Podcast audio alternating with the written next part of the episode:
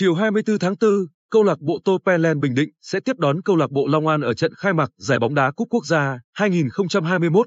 Trong bối cảnh thiếu hụt lực lượng do chấn thương, đội chủ sân Quy Nhơn sẽ chỉnh làng một số tân binh.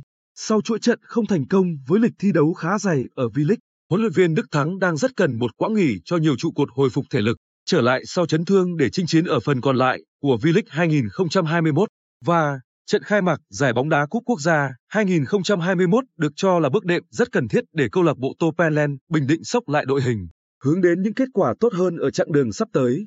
Theo điều lệ giải bóng đá cúp quốc gia 2021, khi thi đấu với đội bóng đang chơi ở giải bóng đá hạng nhất quốc gia, các đội bóng V-League không sử dụng cầu thủ nước ngoài. Do đó, cả Albion Keon, Rimario và Henrio đều được nghỉ trận này.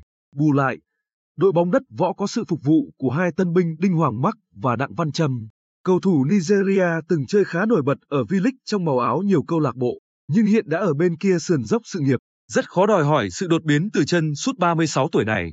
Trong khi đó, Văn Trâm từng được coi là một trong những trụ cột có đóng góp đáng kể cho câu lạc bộ Viettel những năm qua. Sự góp mặt của tiền vệ đánh trận này đang rất được người hâm mộ kỳ vọng, nhất là khi nhiều cầu thủ quan trọng ở tuyến giữa của Topenland Bình Định dính chấn thương.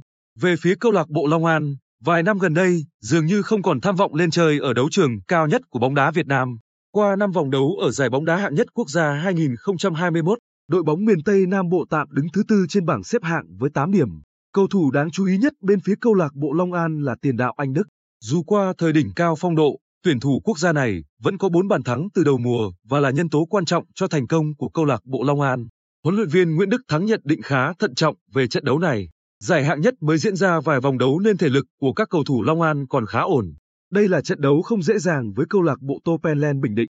Với tính chất của một trận đấu thuộc giải bóng đá cúp quốc gia 2021 vốn ít được ưu tiên bằng giải vô địch, rất khó để dự đoán các chiến lược gia sẽ đưa ra đội hình xuất phát như thế nào.